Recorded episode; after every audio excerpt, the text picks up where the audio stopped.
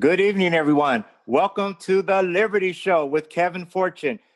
This is a national platform where you, the citizen, can speak out and speak on things that's on your mind from a point of liberty and freedom and justice. And tonight we have a very fascinating and exciting, energetic show. Seemed like it wasn't going to take place. I was having technical difficulties. But where there's a will, there's a way. We never fail. We never get up because we have Superman Jared doing the technology, and he's helping me. So, guys, tonight, we're going to talk about entrepreneurship. You know, with the economy, with COVID, a lot of people are working from home. A lot of people have lost their jobs. But what about the concept of hiring yourself, working for yourself? And tonight, we have three very special guests, some very exciting people that have practiced entrepreneurship, that put their entrepreneurship into action, into fruition. And we're going to talk to them, hear how they got started, what they're doing, and how it relates from the angle of liberty. So let's get started without any further ado. A good friend of mine from Atlanta, Mr. Ivan Alpha. Welcome, Ivan. You're on The Liberty Show. What's going on, party people? Hey, guys. How y'all doing today? So I'm Ivan Alpha. That's my pen name, my real name, Ivan Alfaro. So today I'm excited to teach y'all about my level of experience in the entrepreneurial world. I came from Chicago, you know, Chirac, growing up in kind of a lower income household, had to get some thick skin, figure out how to make real money. Started off in the web design world. I started as soon as 12 working really. All throughout high school, started learning web stuff, but over time, I worked, you know, McDonald's, I worked small business, worked into corporate, worked the corporate ladder, all that's usual stuff. But then I realized this is not my American dream. I want to make my own real American dream, which ended up being building relationships, building great real estate assets, having rental properties, doing real estate wholesaling, selling flip property. So I did that by the age of 27. I was able to get about over 80 units, rental doors in my portfolio. A deal, please throw it at me after the show. So now, yeah, I was able to leave my job at 27, and yeah, that's what I do nowadays, just real estate full time. Well, okay, and Ivan, you know, I'm also from the Chicago area, so that you got one brownie point with me. But also, Ivan, you know, you came pretty famous from McDonald's. You mentioned that, you know, I always brag on you went from flipping hamburgers at McDonald's to being a successful entrepreneur. Can you give us a little bit? People always want to know, how did that happen? You don't have to go into details, but what kind of process was that of you getting started from the corporate world to running your own company? So it comes down to like sacrificing everything you can to get ahead of the curve. So all throughout, like having regular jobs and things, I would figure out ways to creatively get properties, you know, not necessarily all the time with my own money, because I realized at one point, even if I have a good chunk of money, there's only so many properties I could buy, right? I took on capital partners. So for me being able to leave my job, it took, I actually wrote a book on this, From Minimum Wage to Leaving the Rat Cage, which is on Amazon if you want to check it out. And it just draws out my journey of having left my job and what that looked like. I kind of had a little identity crisis because I, you know, I went from work-based, hourly-based work of making money to effort-based, you know, where you can multiply your money. And, you know, it's a much more higher reward if you educate right and you actually move forward right. So it's a different animal. It kind of produces a kind of identity crisis of sorts, but at the end of the day, it could prove higher rewards because you can build generational wealth from it. Okay. I think you brought out some great points. Tell us a little bit about your company, the name of your company, and how we can get in contact with you, or any website information you have. Okay. So my main investment company is called CommonWalk, CommonWalk Properties, so CommonWalk.com. If you want to get involved in purchasing rental properties alongside us, we have a fund where we do affordable housing at scale. So that's a big passion of what drove me to do, you know, heart-based work as opposed to just kind of chasing a dollar. If you do heart-based work, you could do a lot more, a lot faster. You get this jump out of bed type feeling. And so commonwalk.com is how you could get in touch with me, or you could If you want to stay in touch about training events, go to leavetheratcage.com. Okay. So tell us a little, so your training events, is that where you train people to do what? So learning real estate game, you know, getting rental properties, doing real estate wholesaling, volume, flipping of property, flipping paper. You know, you don't necessarily always have to actually fix a property to be able to sell it. So we call that flipping paper, just giving a deed for a assignment fee. So I teach all these sort of things. Kevin, you actually, we did, and Jared, we did multiple events together, you know, one in Wisconsin, one, especially big one here in Atlanta at a special, you know, a tavern. So it's all a great time. I usually do one event every quarter. My next one is likely going to be for Atlanta RIA, which is a local organization that has about 12,000 members. So, you know, I'll do a virtual session, but they also want me to, once COVID goes away, actually come in person and do it like that also. Okay. Interesting. Yes. We are friends. I guess we're still friends. Now that you're newly, congratulations, you're newlywed. No, we've had several great events together. And the one thing I want to point out is that, and I'm glad that you brought in your upbringing in Chicago and that you're just an ordinary person. And I don't mean that in a negative. I think that a lot of people think they have to be these super great people, super educated, all this money, you know, but you can come from very ordinary beginnings and really still be very successful. You agree? I agree, man. Look at a guy like Bill Gates. His interviews, he looked like he just woke up. Yeah. Yeah. So let me ask you, we've got a few standard questions, then we'll move on. Then we're going to come back and open it to the whole panel. But then the Liberty Show, first of all, how has COVID really affected your business currently? We try to keep up with current topics. How has that affected your business and your industry right now? So one aspect to my business, there's a couple, it's called wholesaling. So I usually have a bunch of sales associates. They are cold calling, you know, hey, do you want an offer for your property? You know, all the time, just calling. And that's where I could get volume amounts of leads so I could purchase them myself or flip them, flip the paper. So what I've noticed is in that Atlanta market, it's interesting. You know, there's a little bit strict rules around you can't do evictions, you can't do foreclosures. And then on top of that, we see some saturation of other wholesale companies scaling up here. So what I've had to do is change my market. So now we're looking at North Carolina, we're looking at Texas, we're looking at Florida, you know, Tampa area. So we've had this shift, and that's also a part of being an entrepreneur. You can't just sit in one area and just hope for the best, just kind of in a corner, like this is going to keep working no matter what. Like, you know, sales number one, you don't just figure out what's okay, what's the plateau, or what's going down. You want to figure out the innovation, always be ahead of the curve so that you make the maximum amount of profits. You're not the one on the back end of profits. You know, you're making the measly bucks.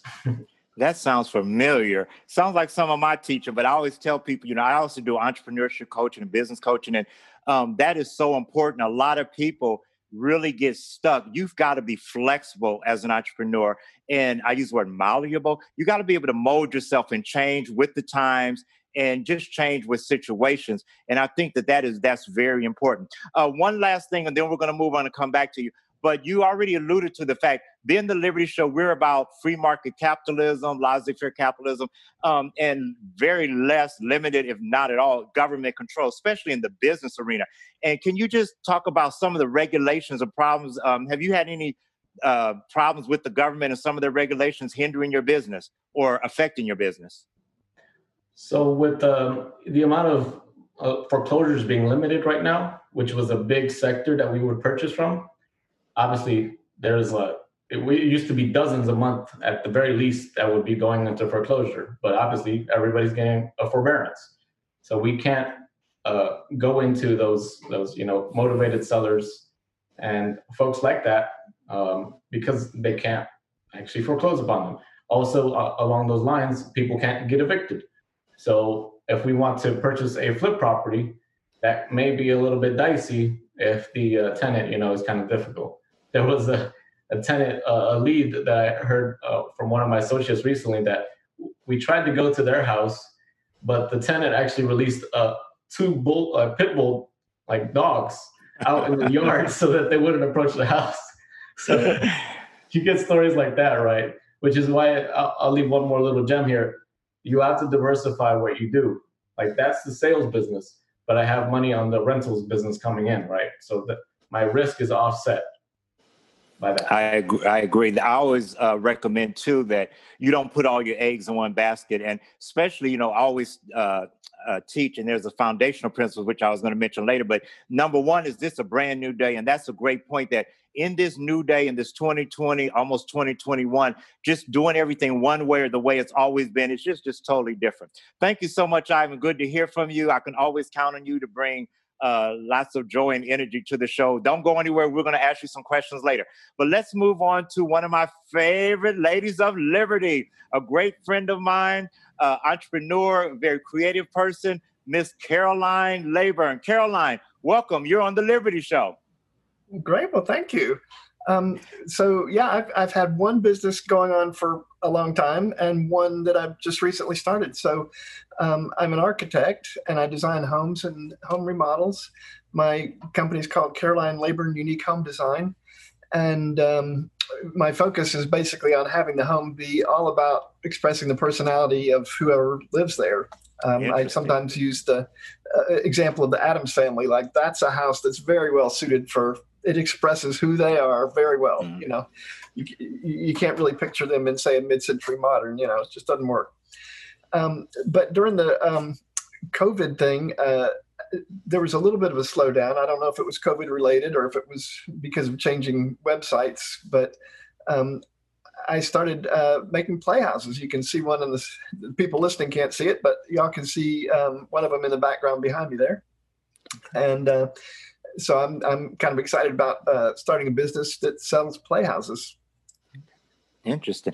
Well, tell us a little bit. I do know you're very creative, and that's one thing. I really like what you said about the personality with the people. That's really interesting. I think one thing I also recommend to my clients that you need passion with whatever you do, and you're really passionate about your business, and I just think that's a unique concept. So kind of talk about a little bit more about the personality. So in other words, you curtail the project to the person. It's not just this ABC 1, 2, 3 stuff you build and just throw out there. Is that correct? That's correct. Yes. Yeah. Just try to get away from just the basic box that looks like every other house on the street, and try to you know, not try to clash with the neighborhood, but at the same time have it be about your identity as opposed to you're just one more cog in the wheel, you know. Right, right. And you mentioned COVID. So how has COVID affected your business? That's our standard. How has that affected your business thus far? Well, yeah, I mentioned that there was some slowdown, and I don't know if that was COVID related or if it was just I changed to a different web address, and it may have been a slowdown because just having trouble finding me. I don't know. But for whatever reason, there was a little bit of a slowdown. Other than that, there wasn't much effect because I've been working from home anyway. So that's interesting. That's good. So what do you think of working from home? You know, I love working from home, but then I get sidetracked because I love music. And if I put on Billie Holiday, it's over with. Nothing gets done. So how do you discipline yourself? Well, I do like working from home. And yeah, discipline could be an issue. But, you know, you mentioned problems with you know, government. And, you know, I'm in Brookhaven, and the business license thing here, they have it where you have a choice. You can either have up to one employee who doesn't live in the house work there, or you can have clients come to your house. You know, I'd like to have both. Okay. You know, so that's kind of a restriction. I've got a draftsman, and he's actually working from his house most days, but some days he's here. And, you know, I don't know if they would give me a pass, like let the clients come when he's not here, or, you know. Wow. Well, that's interesting. Let's talk about that for a minute. You are a great person of liberty, and you have, we've worked together on many libertarian projects, not just with the party, but in free markets and in civil rights and individual rights and freedoms. We have a common friend that's actually on the line tonight, Dr. Dana. And so just talk about what do you think of the government's intervention into the free market arena? What do you think about laissez-faire free market capitalism? Well, I like it. I mean, I you know, the problems that I have tend to be I think about Ayn Rand's, Atlas Shrugged, where she talks about a nation of men versus a nation of laws. I mean, the problems I have are when different people can interpret things different ways. Like I had a client a couple of years ago where before they bought their property, they went to DeKalb County to ask, okay, is this ditch, is this a drainage ditch, or is this a stream? What are you going to call it? Because if it's a stream, you got to stay 75 feet away from it. And if it's a ditch, they can come right up to it. And that makes a big difference. And the guy says, yeah, that's a ditch, So they went ahead and bought the property. Well, then we got going on the design, got most of the way done. And then that turns out that guy got a job at with the state of Georgia, and his replacement said, oh, no, that's not a ditch. That's a stream. But sounds like big government. But I'm such a nice guy. I'm not going to make you stay the full 75. We'll cut it down to 65 for you out of the goodness of my heart. So these people wanted a single story ranch with a certain amount of square footage. Well, all of a sudden it couldn't be single story anymore. Long story short, we designed a two-story, which they didn't, wasn't what they wanted, so they decided to sell it. But just because of a change in personnel, they lost whatever $20,000-$30,000 worth of value off their property. It's just when laws can be that arbitrary, and just who interprets it, it's kind of. Right. That's a great point. Well, thank you, Caroline. Don't go anywhere. We're going to come back and ask you guys all some questions in a second, but we're going to move on to another great friend of mine, a man believes in free markets and laissez-faire capitalism, Mr. Danny Kellenberger. Hey, Danny, welcome. You're on The Liberty Show. Great. Thank you, Kevin. It's great to be here with you guys. Looking forward to having a good night with all y'all. Okay. So tell us about yourself and your business, Danny. Okay, well, I'm a little bit of a background like Ivan, where I grew up in Illinois, not Chicago, but I was born there, so I get a half a brownie point. But I grew up on the south side of the tracks, and I was fortunate that my dad always drove us as a family around to these big neighborhoods, and like, Danny, who lives in that big house? He's probably a doctor or a lawyer or an accountant. And look at the lifestyle that they have, and then we go down and look at yachts, and then you drive by golf courses. So ever since a little kid, I've always had that idea of a lifestyle in my head. Mm-hmm. And then I go through life and I start hearing what everybody else says to do, go to school, get a good job with benefits, and you live the American dream. And so I went that route, and I forgot everything that my dad taught me when I was older, until I realized that when I was about 40 years old, I was living in a rut. Mm. And a rut to me was really just like a grave with no end. It just keeps going on and on. And I wasn't living the life that I wanted, like Ivan said. I had wanted the lifestyle my dad showed me one as a kid, but I forgot about it because I got stuck in corporate America and trying to do the rat race and trying to make ends meet and learn how to stretch a penny to make copper wire so I could have a little bit more money. And it just never really worked out. And then when the economy crashed in 2008, I was looking. My job got cut in half. My wife was staying at home. We just moved into a big fancy house in the suburb of Atlanta. And everything went down in a hurry. So I was like, I need to make money in a different way than I am now. And I met a man named Randy Spence. He became a mentor and a coach and a business partner. And he introduced me to a whole different way of looking at things. Mm. And I partnered up with him, and I had to learn a lot. I had to develop thicker skin because mine was like paper thin. You just like poke it and it might rip. And I had to learn how to become an entrepreneur, but I was hungry for a different result. And I think that's the biggest thing that holds a lot of people back from going on is, what is your hunger? What is it that you truly want? Are you willing to pay the price to get what it is that you want? And when I sat down with Randy, I wanted all this stuff, but I never really thought there was a chance I was going to get it until he showed me that if I work hard and I follow a system, that I can do it if I learn and I grow and I become and I change throughout the process. And so that's kind of what we did. And I'm not arrived anywhere. I'm on my own journey. I'm learning a lot. I have a lot of failures and setbacks and successes, but it's definitely a whole lot more fun than punching a time clock. Well, tell us a little bit about Life Leadership. Being transparent, I'm actually part of that thing. The King of Liberty is part of Life Leadership. Really a great company because it's a different concept. It's sort of like multi-level marketing, but it's very honest, very, very libertarian. That's what blew my mind, and very free markets. So tell us a little bit about how it works. Yeah, I'd be glad to, Kevin. Thank you. And you made a wise choice when you partnered up with us, and it's been a lot of fun working with people like yourself, people who have success thinking already. You know, growing up, I heard about all the MLM things and be careful, you take the shirt off your back and you won't have any friends left. And so I was super hesitant to do anything remotely like that. But this company, Life Leadership, it's all about win-win or go home. Like, they have a vested interest in helping me be successful. So they're going to pour time, energy, and money to help me get my goals and dreams. So it's an old Zig Ziglar saying, you help enough people succeed, then you succeed yourself. Right. And everything they do is principle-based. It's all about not what feels good, not what feels right. It's like, what is the bottom line principle? And as long as they get the bottom line principle right, then everybody will prosper. And these guys are just phenomenal men who started this company because they felt that all of us should be chasing our goals and dreams and living the life that we wanted instead of the life that we were living, which sometimes didn't even qualify as living. It just qualified as existing, right? Right. But they introduced a systematic way to grow you, to teach you what you need to do to get from an employee-based to successful business mindset. Because a lot of us just don't have the thinking, because if you're like me, you get stuck in the public education system. And from the moment you're in there, it's like, you can be an employee. If you do this, this, and this, you'll be a great employee and you'll get your benefits. And when you retire, you'll have Social Security and you might have a penny or two, who knows? But it's a whole different mindset to be an entrepreneur. You have to have the discipline, like Caroline's saying, and you got to have the guts, like Ivan was saying. And it's just not taught anymore. So you might have an idea that you want to go chase, but how are you going to really go about doing it? Because it takes a whole lot of parts of you to be successful as an entrepreneur. That's a really great point. And just to let our viewers know that Life Leadership is a, I guess you call it, financial education type system. They've got great books and tapes.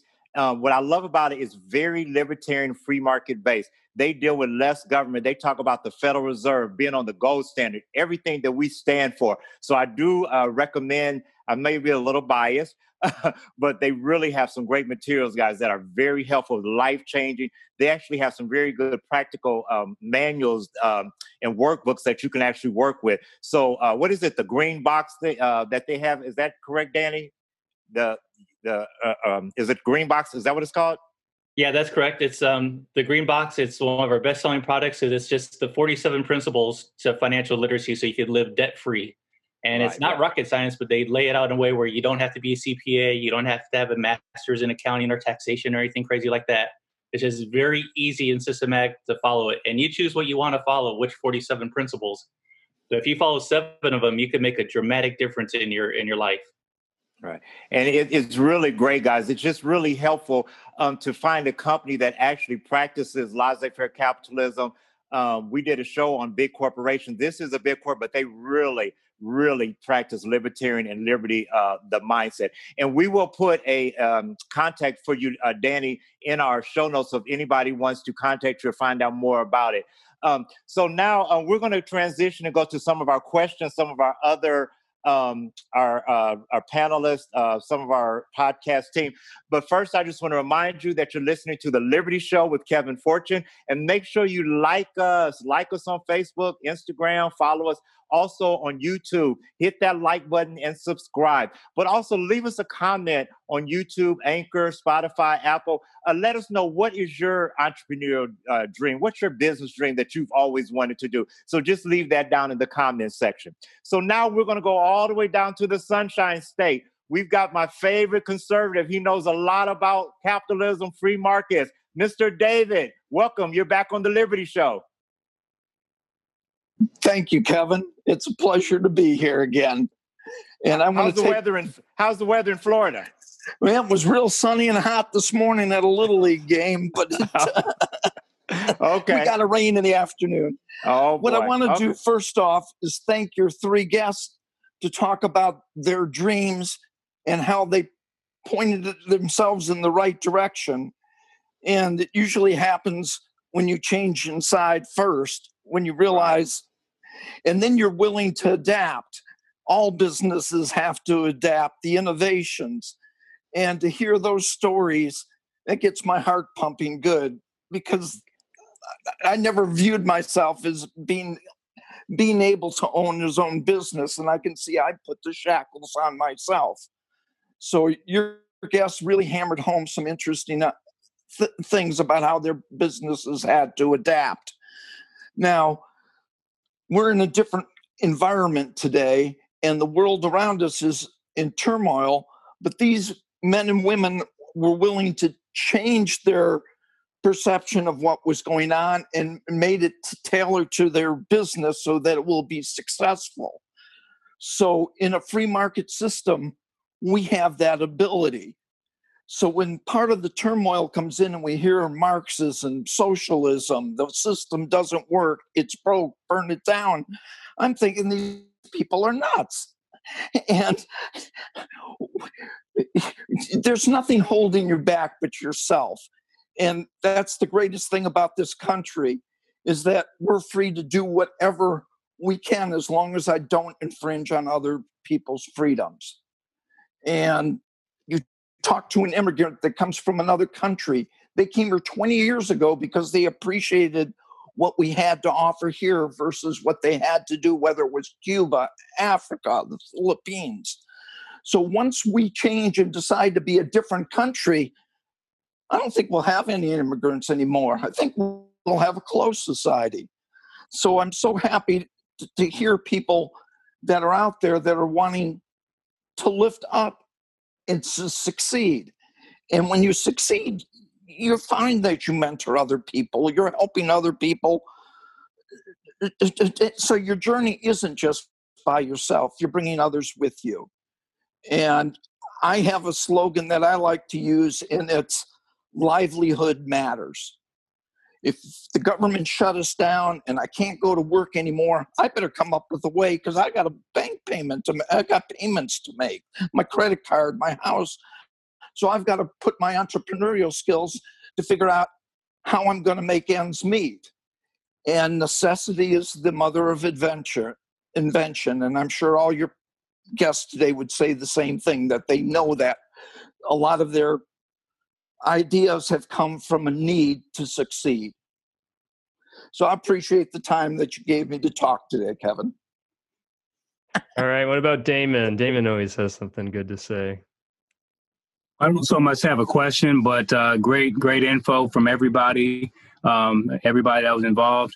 And the one thing I can truly say from a, as a libertarian-minded person, I can truly say that one of the main problems with entrepreneurship, or the challenges that are added to entrepreneurship that shouldn't be there, is the government providing impediments to people succeeding. So for me, for instance, I'm in the transportation industry, and for quite some time, probably within the last several years, the government decided to, for this, in the name of safety, making it to where the drivers had to use electronic logs. And so prior to that, the drivers were able to use paper logs. And, a good driver can basically get about 600 miles in a day. But with electronic logs, it really limits what the drivers can make. So there's a point in time in which the drivers, which are already in short supply, and there's a big demand for drivers, it makes the drivers that are good to say, look, I don't even need to do this anymore. For what? Because the government's impeding me from making good money, because it's limiting the number of miles I can do in a day.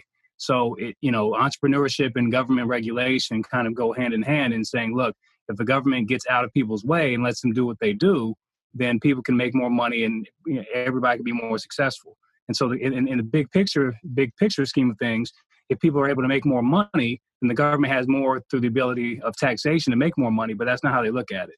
They're basically cutting their nose to spite their face. Yeah, excellent point, Damon. Thank you for that. Mm-hmm.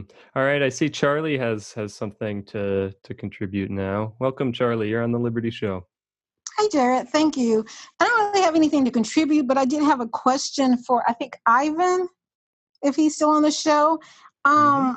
I guess, Ivan, my question to you is, how can I say this? I've worked in the real estate business as well as a closer and things of that nature. I'm currently working for a great company, so it's not like I want to leave the company and become an entrepreneur, but I was thinking of doing, a business that I can do on the side part-time, which was loan closing, because I've always been a closer.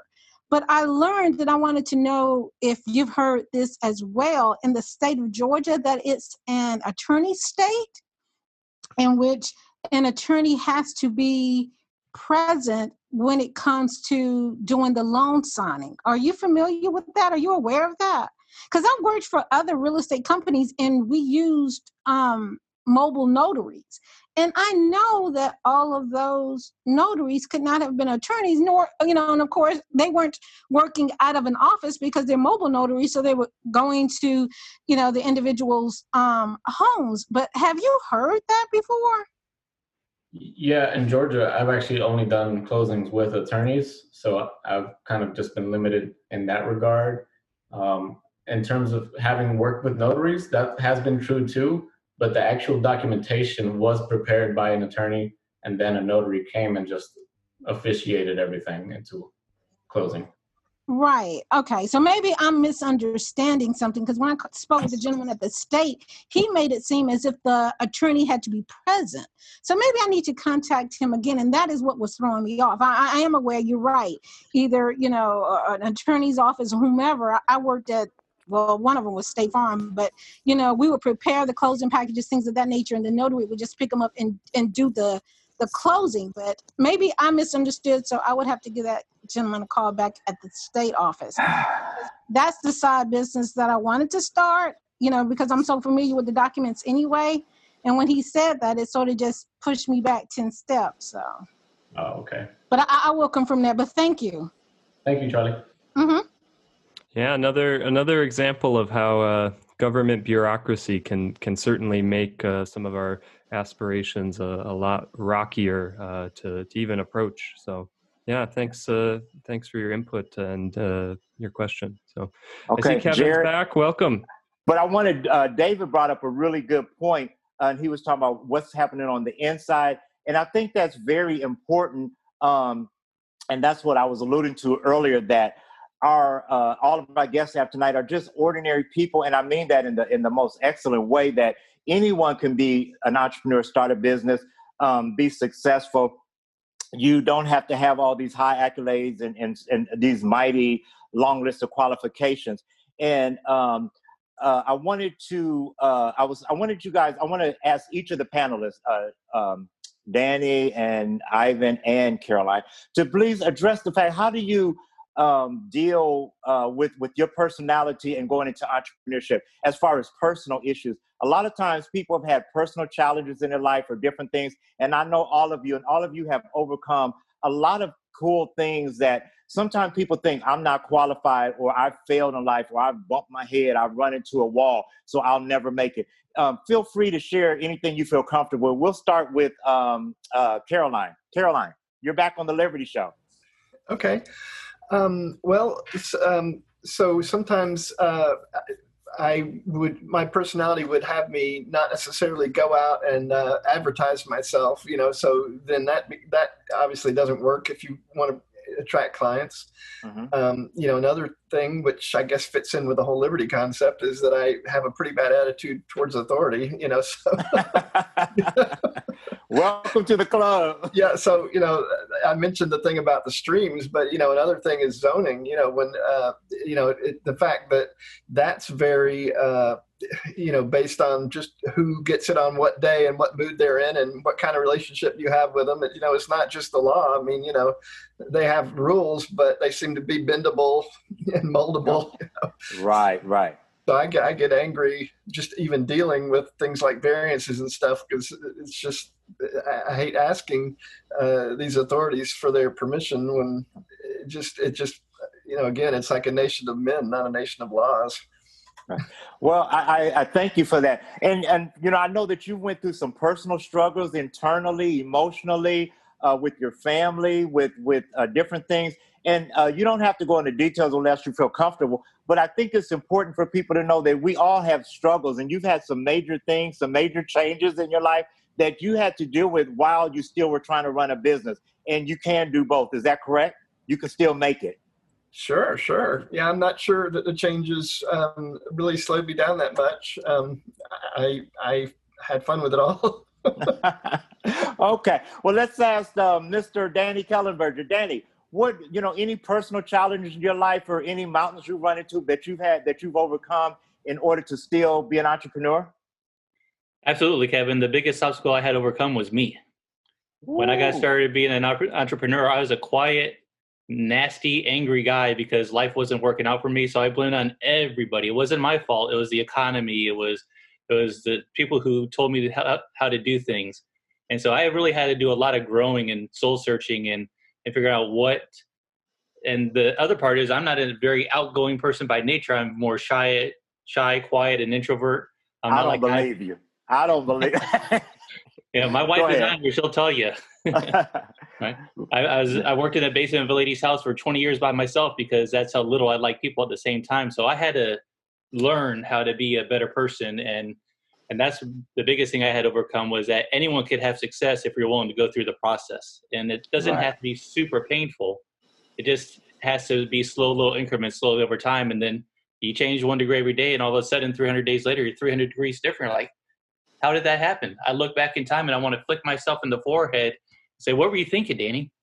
You know, it's not that complicated. So just learning how to get over my own issues, how to have some kind of belief in myself that, yes, I can be successful like I want to be, and that I deserve success, and just plug it into the right people and the right information to help me get where I wanted to go. Great response. That's really what I'm keying in on, is that, like I said, I do entrepreneurship coaching and training, and I spend more time with my clients dealing with internal issues than I do business issues. And you hit it on the head, people just getting over themselves.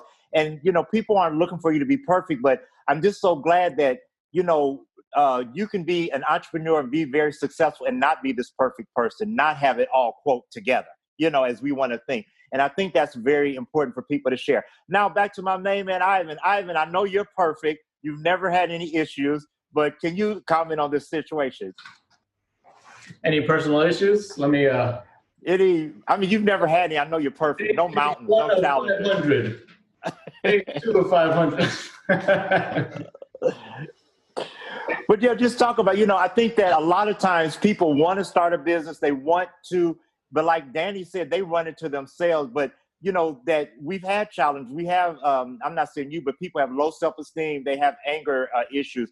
They have authority issues. Just, they were born on the wrong side of the track, their race, their gender, their sexual orientation. None of this has to stand in the way. Do you agree of being a successful entrepreneur? I agree. And it has to also be with a matter of openness to kind of be in uncomfortable places. Right. So I'll go ahead and just tell one of my more recent experiences. You know, I mentioned I have capital partners. In one case, I had for my sales business, a partner for that. And we had a pretty dramatic ripping apart. And when you're a partner with somebody for a couple of years, it's like family, right? Being torn apart. So that sort of thing is it kind of messes with your head, right? Like, could I have done this better? Could that person have done this better? And it really forces some real candor with yourself and the other person about, this is not, you know, and is there something I could have done a year before to have changed this end result? So it kind of is an exciting but kind of painful thing to force yourself into growth, because like David said, you're not going to be motivated to do anything if you're not in a place of needing to do something, right? It's another sales tactic. You want to sell something that the person needs. Like, their water just shut off. They have to be like, oh, good. Let me go put that water back on right now. Okay, so yes, of course, there's been many personal things going on, but to me, it's an amazing thing. It's even why somebody like GE's Jack Welch, you know, that amazing CEO, was able to grow that company by 7,000% in a matter of a decade. You know, it had to be real candor with himself and with his people, and changing cultures in a massive scale type way. Great. Well, that's really true. And I just want to, I don't want to get stuck on this, but I run into so many people saying, oh, I can't do this. I can't make it. You don't know. I'm an ex-felon, or I used to be a drug addict, or I've got a disability. But in spite of all of that, you can still be quite successful. And all three of you guys are just such great examples of that. Okay, Mr. Jerry, who's next on the Liberty Show? Have we heard from Louis? We have not heard from Louis. Shall we pull him up? Let's get him on here. Louis, one of my favorite people. Louis, welcome. You're on the Liberty Show. Hello, Kevin and everyone else. Okay, Louis. Now, I had to eat my Wheaties for you. You think a little bit differently about private ownership of wealth than private... That's an understatement, a little. Well, give us a little of your view. Just on the concept of entrepreneurship in general, or as something specific? Well, or, you know, like, I think you kind of believe, do you believe in people owning their own companies, or should the government own all the businesses, or people share their businesses? Tell us how you have studied and think about it. Well, I guess it's kind of a complicated question. I don't really have a simple answer for it either. I guess if we're defining like entrepreneurship as, and I'm just looking at this dictionary website right now, if we're defining entrepreneurship as the activity of making money by starting or running businesses, especially when this involves taking financial risks, I feel like, I guess, let me ask you, when you hear the phrase entrepreneurship, like, what does that mean to you? Like, how do you conceptualize that in your head? Well, let's ask our panelists. Panelists, who wants to answer that? Or someone lift your finger. What does entrepreneurship mean? That's a great question, actually. Who do we have? Anyone lifting their hand, Jared? Running into lines. That's what I feel entrepreneurship is. Okay, say it again. I'm sorry. So running into the front lines. So being not afraid of just kind of like being... Like there was literally a general in the World War II that would, in front of all his soldiers, literally with his pistol, just go and, hey, come on, come and get it. Like, that's the type of person an entrepreneur needs to be, like, not afraid of taking shots, because you have to also lead by example, right? How are your soldiers going to run with you if you're not there with them and like giving them that inspiration to move forward? So where we're going at with Louis, we have to let you know he's one of our more he's not totally convinced about free markets, laissez-faire capitalism. He's a little more on the socialist Marxist type side. So what do you think, since we have you and Ivan, about you owning your own property, you owning your company, or should the government own your company, or everyone work together? What do you think the benefits are for you owning the company as an individual? If you want to own my assets, I'll set up some machine gun turrets outside my houses, and you could just come on. Okay. What do you think, Caroline? Well, you know, I said before, I have a pretty bad attitude towards authority. You know, to me, being an entrepreneur means I get to decide, you know, what the focus of the business is, what I'm going to do when, and, you know, that's the freedom to fail. But if the government is owning my business, then God, I feel like one of those people in the Wizard of Oz, you know, there at the witch's castle. You know, just like you know, it's just like go into work each day, just droning on, and just you know, no freedom of choice in what I'm going to do. Just whatever they say, I got to do it. You know. Okay. So just to summarize, is Danny still on, or is he still here? Or I think he got kicked out too. Okay. But we'll get him back on. You know, entrepreneurship is private ownership of property. You own your own company, and less government regulation, less government rule, where you get to make the profit. And profit motive, which we haven't talked about much tonight, and I think David, I'm sure McKay alluded to this, is not... is not a bad thing. And we've not talked about the profit motive, because usually when we think of profit and corporation, we always think of greed. Not necessarily. So is it bad to make money or to make a profit? But let's go back to David. David has a comment. David, you're back on the Liberty Show. Entrepreneurship means to me that I'm willing to risk my efforts to get a payday. And I'm not out there to steal from other people. I'm not out there to gorge, but I have an idea, I have a product, and I can provide a livelihood by becoming an entrepreneur. And there's nothing wrong with it. Once the government starts to get involved, we know they never stop. They want more and they more and they more. And it goes back to the old, who will help me bake this bread? Not I, said the pig, not I, said the cow. But when it gets time to eat, everybody else wants to partake in your reward. And just like when I go to school, if the teacher grades on the curve, should they take you, Kevin, that got an A, and now you get a B, so I get raised from a D to a C? You would say that's not fair.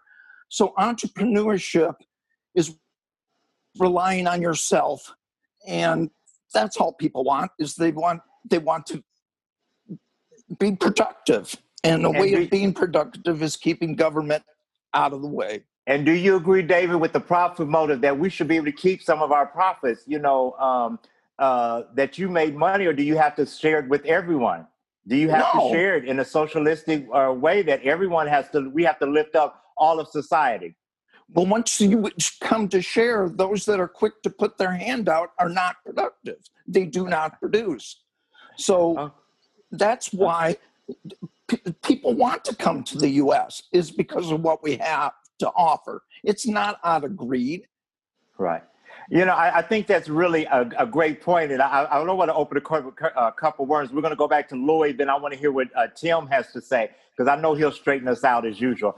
But, you know, people come to America for freedom, ownership of property. They don't have to work for the government. They can, they don't have to take care of their neighbors. If you choose to, if you as a Christian or whatever your faith, or just out of the goodness of your heart to help others, that's fine. But should it be mandated by the government? Do we have to take care of other people? As Tim likes to say, you know, if I didn't make the baby have the fun to make it, do I have to take care of it? That's not a bad thing. But so what do you think, Louis? We're going to go back to you. Do you think that free markets, profit motives, okay, or should we be all helping each other or the government?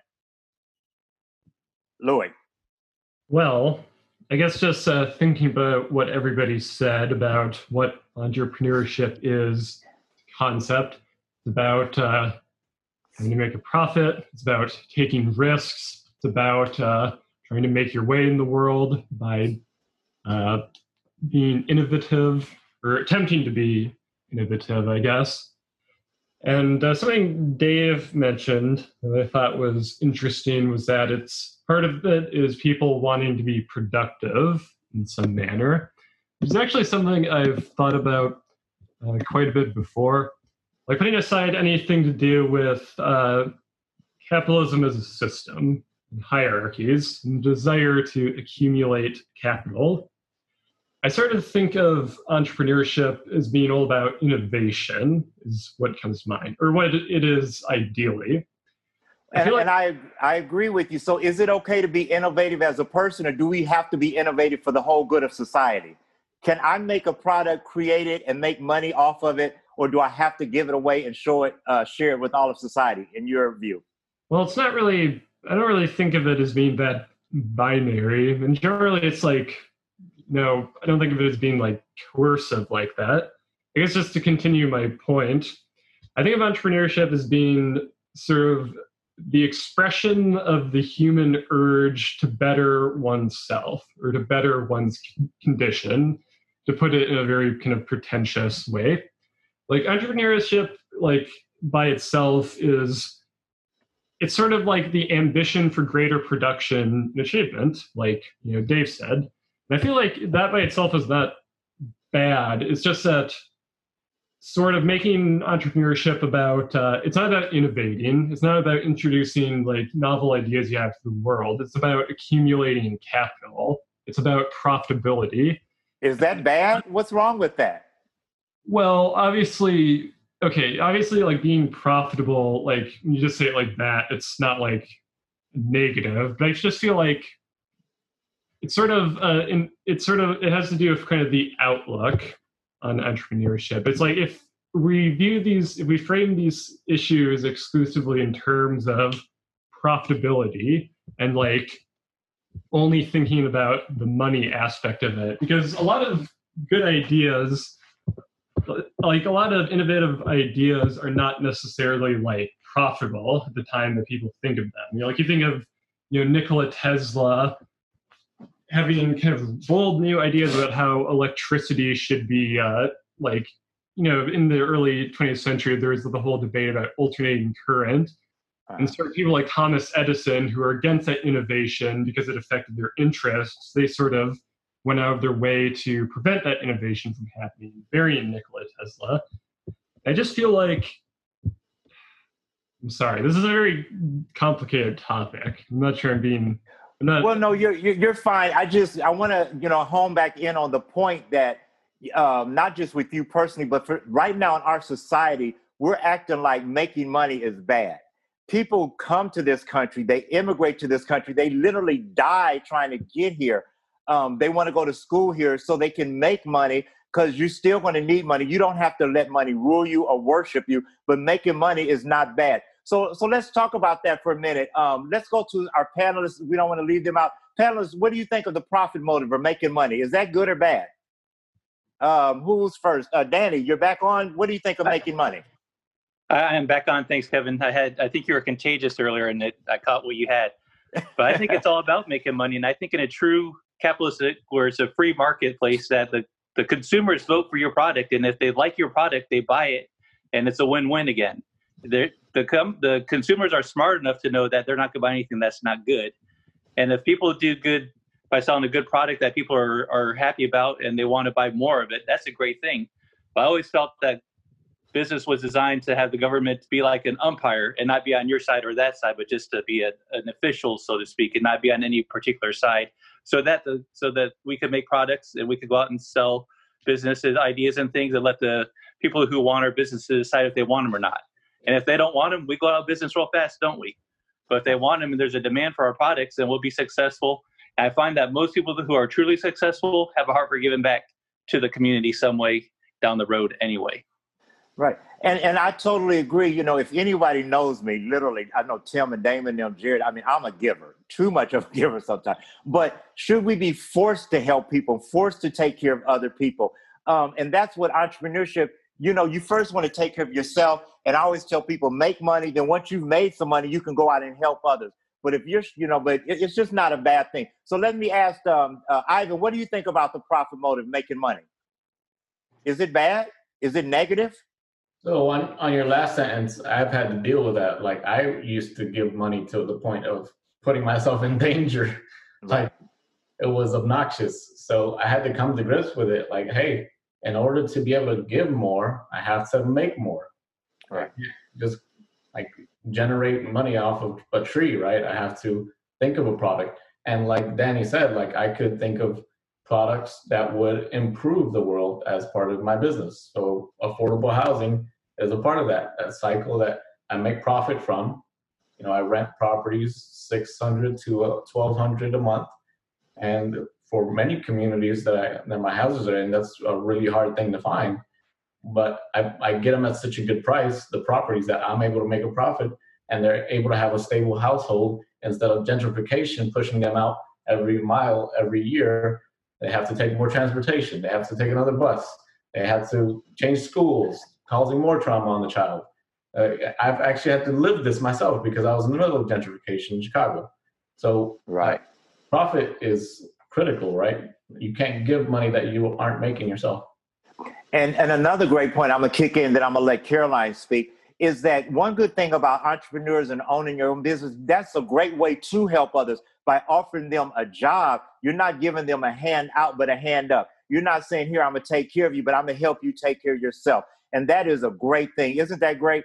So, Caroline, what do you think about the profit motive and making money?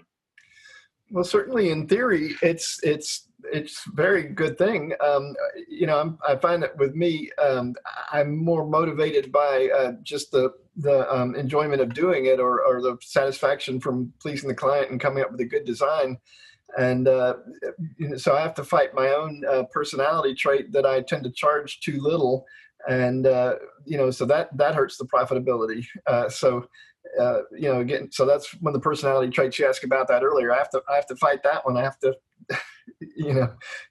But honestly, statistics have shown that people are more successful and make more money at things that they're happy doing. Do you agree? Yeah, but as far as making money, there's more to it than that. But that's certainly.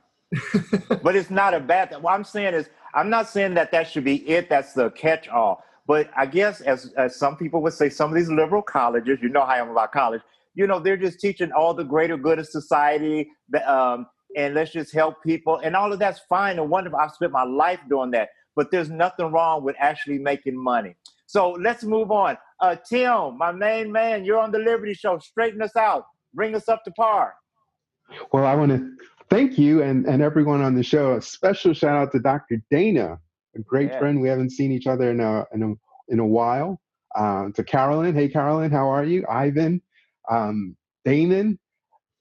I just want to take a moment to piggyback on David's earlier point.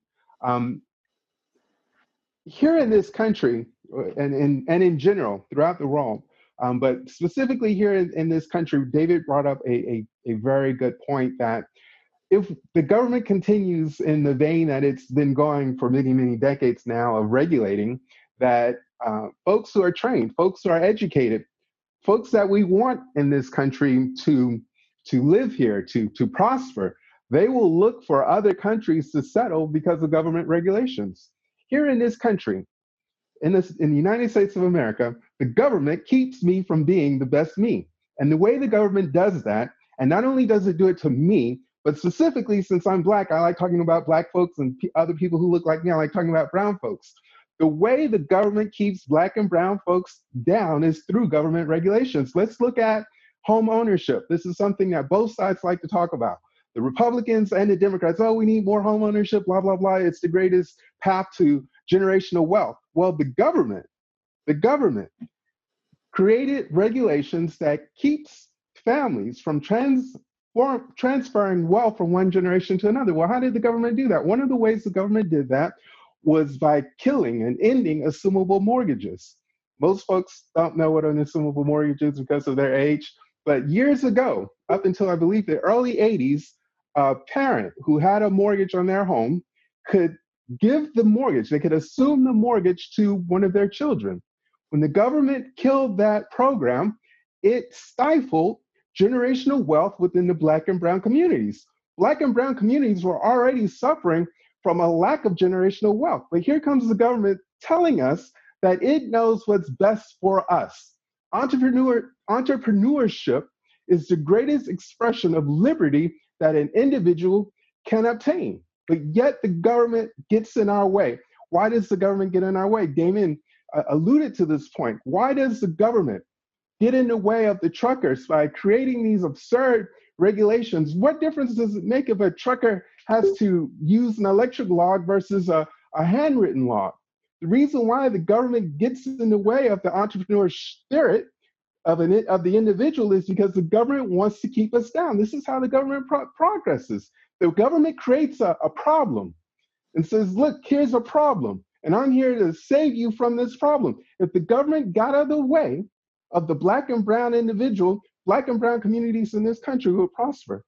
But until that day, we'll always be at the feet of the government groveling. And that's the way the government likes us, groveling and asking and begging for crumbs. Okay. So I want to just piggyback on that with what Tim said about entrepreneurship, how it has lifted up, especially people of color and minorities or, the poor. And that's the great thing about entrepreneurship is that, even though you were, say, quote, born on the wrong side of the track, you can still be successful from entrepreneurship. But sometimes we do have, as Tim said, the government gets in the way. Speaking of that, Dr. Dana, we have a very famous person on the line. Dana, I just want to ask you a question. You specialize in the LGBT community and transgender. Can you just talk about, have they seen any challenges as entrepreneurs? They have actually, that community really has changed America. Even in Atlanta, I don't know if people know, when Atlanta had the white flight and everyone moved out to the suburbs and the downtown, the city, Midtown, was dead. When the LGBT community moved in, they brought in coffee houses, antiques, and started remodeling and flipping houses, Ivan. And they've been a very vital force to our economy. So, Dana, can you comment on that? Because sometimes it's not always easy for people that are transgender, LGBT, to be successful in business because of people's prejudice or discrimination. Can you comment on that? Yeah, I can comment on that. I'm afraid that if discrimination against LGBT people comes back into vogue, that they're going to be clustered around places like Atlanta and places like Portland, Oregon, and so on, that are have chosen freedom and don't discriminate. So I think Atlanta is kind of an island amidst a lot of discrimination, and that's why LGBT people are attracted here. And I think that's. I hope that that's that discrimination is going to go away, but it's always a struggle. Well, you know, I'm going to ask you. I was going to wait till we had you on, guys. This is Dr. Dana Bevan. What is it? Harvard, you're Princeton, right? I don't know. Big yeah. Shot. The yeah. #1 transgender LGBT expert in the world. We're on the air with her. And author, Good Morning America, CNN, all that good stuff. But you know I have to ask you my question. Do we have to bake a cake for transgender people if we don't want to as an entrepreneur? What is your answer? I would say no. I think that that's a contract between people or between a person and a corporation, and that shouldn't be restricted. Frankly, if someone resisted baking me a cake, not that I'm getting married anytime soon, I would want to know that. I don't want them to, bake a cake that I wouldn't want. So it's fine by me if they want to discriminate. I'll just go to the next bake shop over. Okay. And so I'm resistant to those kinds of laws and precedents. All right. Well, I just wanted to throw that in there because that's such a big controversy about, with entrepreneurs, do they have the freedom to be them, whether it's, their personal religious beliefs or whatever. But to me, business is business. You brought up a good point. Business is business. And that's just something. Jared, well, just to finish that off. Anybody who's in business and refuses to serve LGBT people is shooting themselves in the foot, and turning away customers is never a good policy. Well, and that's my point. It shouldn't matter what their sexual orientation or race or whatever. It's about business. And, oh, I'm sorry, Lloyd, making money. But you can help people while you make money too. Ivan and them brought a good way. Okay, so Jared, do we have anyone else? Any final comments? Or did you want to say anything? Anyone else? I know we do have one question, and then I'm sorry, Jared. We have a question that was typed in from Quincy. She's out in Berkeley, California, and she wants to ask our panelists, how do you balance your work and life situation since you work for yourself? Do you get to have fun? Are you always working? If you're at home working, how do you balance that? Let's start with Danny this time. Danny, how do you balance your work-life situations? That's a great question, Kevin. And one of the reasons I wanted to be an entrepreneur is because I wanted to be available to be a dad and a husband to all the things that were important to me. And I'd be at somebody else's schedule telling me when I was hungry, when I wanted to get up, when I wanted to go home, when I wanted to see my family. As an entrepreneur, I take control of my calendar. I put my big rocks in first. One of the biggest, most pressing things for me, as far as my son, his games, my wife, what does she need me to do? And I put all those in on the calendar first, and then I build my schedule around that.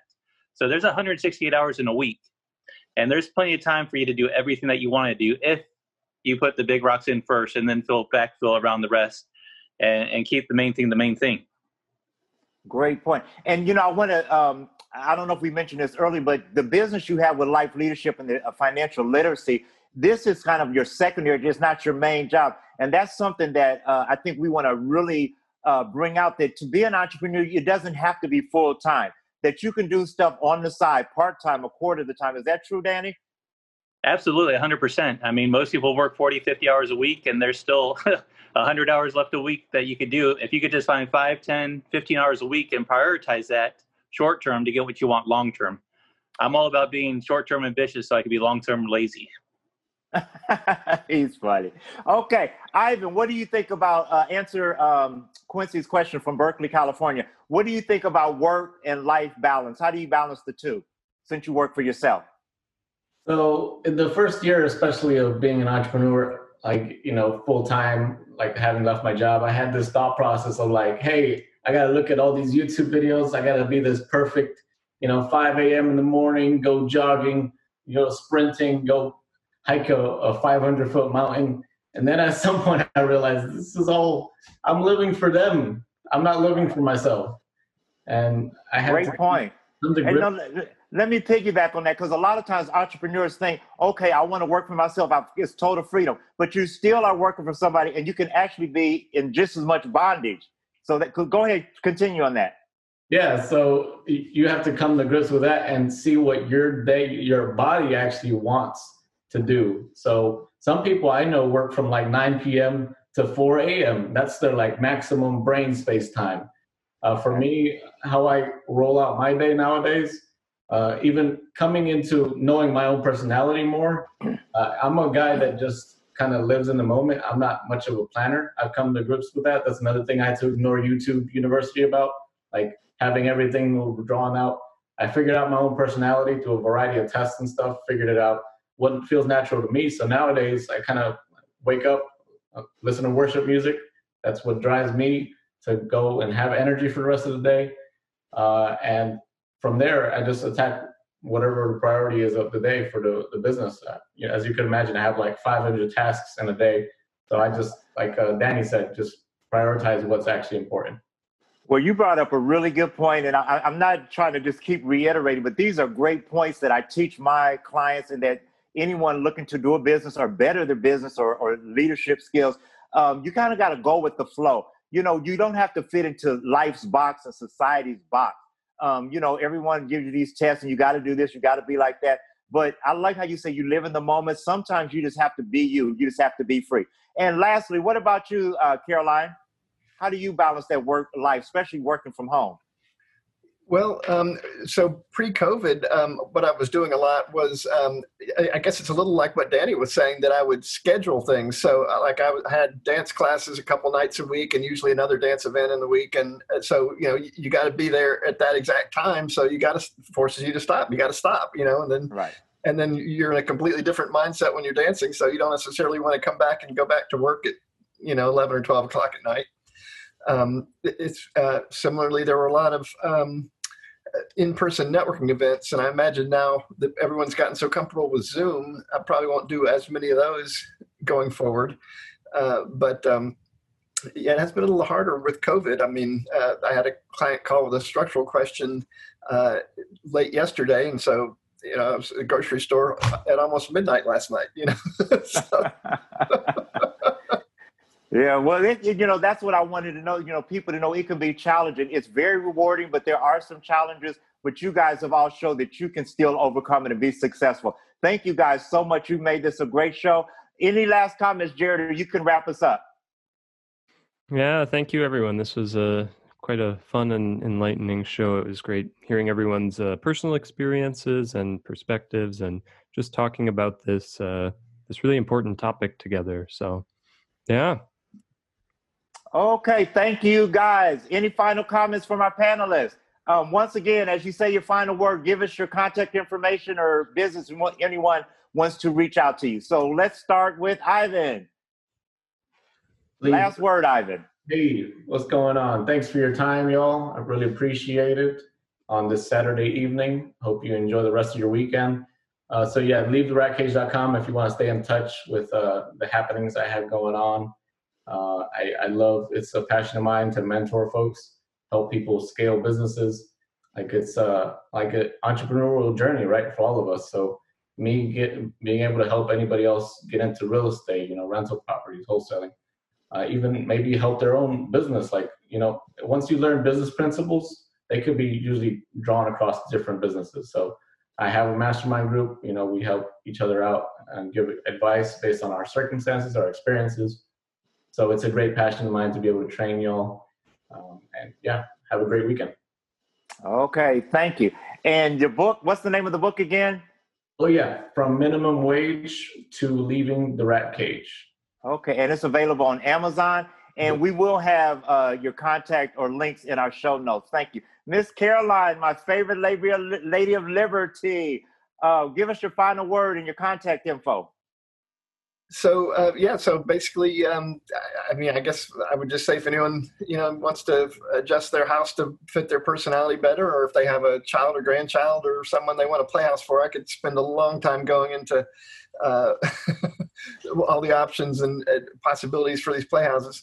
But my architectural website is is CL for Caroline Leyburn, and then uniquehomedesign.com. Okay. And then, can I play in those houses? Is it for adults or are they just for kids? Well, we can make them as big as you want. Okay, I'm sorry, I cut you off. Now, go ahead, and you get, what was the other contact information? I was just going to give my phone number, which is 404-963-8688. Okay, thank you so much. And my main man, Danny. Danny, give us the final word. Take us out, Danny, and give us your contact so people can reach you and get some help. Thank you, Kevin. I appreciate you guys sharing with me. I learned a lot just by being on this call from all the great minds on here, all the great opinions. You can reach me. You can find out more about me at DannyKellenberger.com. And I'd love to sit down and share with anybody who's interested more about the Life Leadership, our mobile app platform, and how we're helping people save money and make money all at the same time. And teach people about liberty and true economics and all the things that aren't really taught anymore today. So it's a great, great, great thing we're doing. Really, it is. Well, thank you guys so much. Thank you for another great show. Remember to share this on your YouTube, share it on your Facebook, and just go out there and let's change the world. Liberty to everyone. Good night. Have a great day.